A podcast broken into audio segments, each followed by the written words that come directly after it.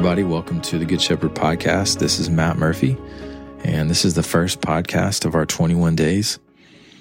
I really enjoy listening to the podcast every day as our Good Shepherd family shares and communicates God's word and insight and leads in prayer. It's it's both um, encouraging and challenging, deeply convicting, uh, but so rich. And so I'm thankful for everyone that shares and for everyone who's listening in each day.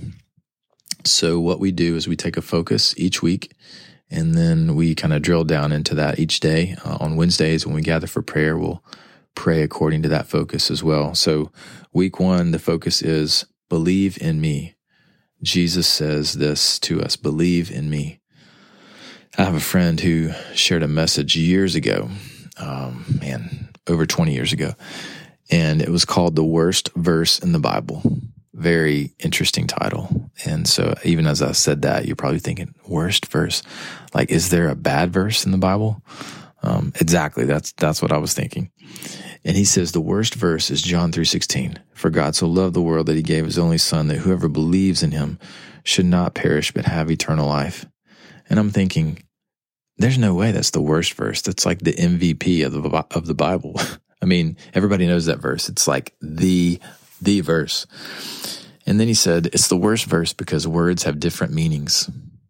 And he used some different examples. Uh, one of them was his former college teammate who was a nose guard, who was a big, tough, great, really good player. And he said, we called him Big Nasty. Like it was a compliment, right? Big Nasty. That's what you call a defensive lineman. But typically you don't use that word nasty in the context to describe good things. But that's what they were doing. Like it's typically things that are bad, that are nasty. And so as he talked about the word believes and how we have redefined that word over time, like it made a lot of sense that people see that word differently. And So somebody says, I believe in Christ, or somebody else says, I believe in Christ. And it could be two totally different perspectives. One truly does and one does not. So looking in the word at what Jesus said to us, John 14 is an example. Verse 1 Let not your hearts be troubled. Believe in God, believe also in me. So Jesus acknowledged the fact that these Jews that he's speaking to, these apostles and these disciples who were in his presence at the moment, they believed in God. They believed in the God of the Old Testament who had revealed himself through the prophets and revealed himself through signs and wonders and had given the law through Moses. They believed in God. And yet Jesus was saying, believe in me as the revelation of God, as God in the flesh, the word became flesh, dwelling here among you. Believe in me. Jesus also said this in Mark 1 14 and 15 as he proclaimed the gospel of God. He said, The time is fulfilled and the kingdom of God is at hand. Repent and believe in the gospel. So here he doesn't say believe in me specifically, explicitly, but he does say believe in the gospel. And in fact, he is the gospel. He is the good news. It's the gospel of Christ. So this word believe, what does it mean in its context? In John 3:16 and John 14, Mark 1, it means to entrust. It means to have faith in. This word or a form of it is used 243 times in the New Testament. And so what are we believing in? Or rather, who are we believing in? I think that's the question. We're entrusting ourselves not to a set of facts or a set of rules or laws or just information, but we are entrusting ourselves to a person. Like, think about that. You and I are entrusting our lives. Our faith is in, obviously not ourselves, obviously not in the life that we live or the things we have, but truly in Christ, the person of Christ, not letting our troubles distract us, not letting our gifts and talents lead us astray, but truly in the person of Christ. The eyes of our soul are looking to Christ as much as possible every moment of every day. And so while the belief can be defined, it really is illustrated in the way we live our life and the way we follow Christ. And that'll be what we get into next week. Um, but believing in Christ, entrusting all of who you are so that your life focus is Him. Like Paul said, the author and the perfecter of our faith, looking to Him. And so I just exhort you today to believe in Christ, to look to Him, to look through and past your troubles, to look beyond your blessings with gratitude, but beyond them because that's not what you believe in. You believe in the person of Christ.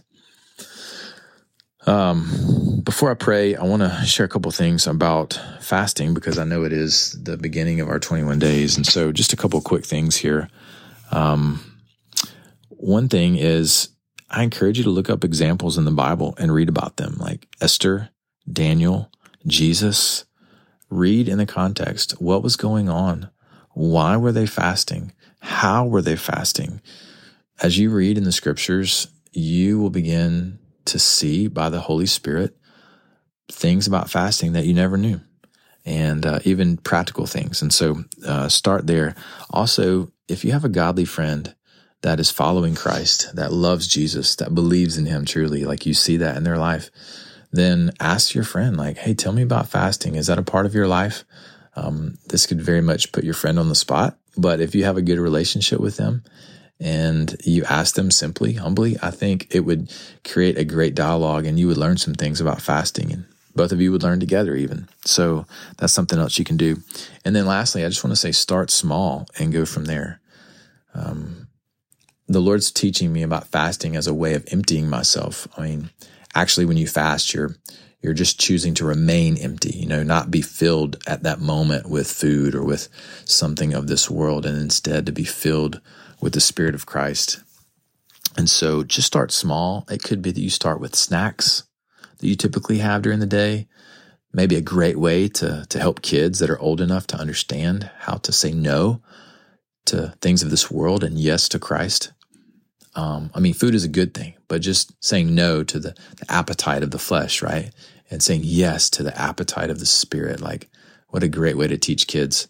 Um, also, just maybe you you fast a meal, a breakfast, a lunch, a dinner, and that's that's where you can begin, or that's maybe the next step. And then maybe you can work up to a whole day where you fast a whole day, and just you know, obviously you, you may have to work, or you may have to, you know, you may be at home with your kids. It, it may not be possible for you to do that for a whole day. You actually may need to eat or have some some fuel for your body.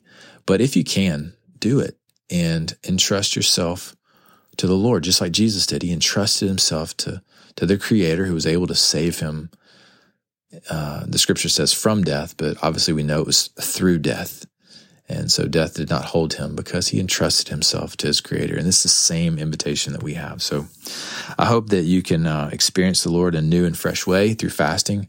And as we dialogue and talk about it, I think it'll be a real encouragement to you and a real beginning um, of how we can entrust ourselves and believe in Christ. Um, so, Lord, I just thank you for this day. I pray that you would encourage us and equip us uh, through fasting to believe in you, where we may have believed in things about you or facts or information, uh, where we allow troubles and even sorrows to deter our belief in our faith because it's just hard I pray that you would help us to truly give all of ourselves to you and that you would be our focus every day, the person of Christ. We truly want to believe in you and help us, Lord. Help us to trust in you. In Jesus' name, amen. Hey, have a great week. God bless you.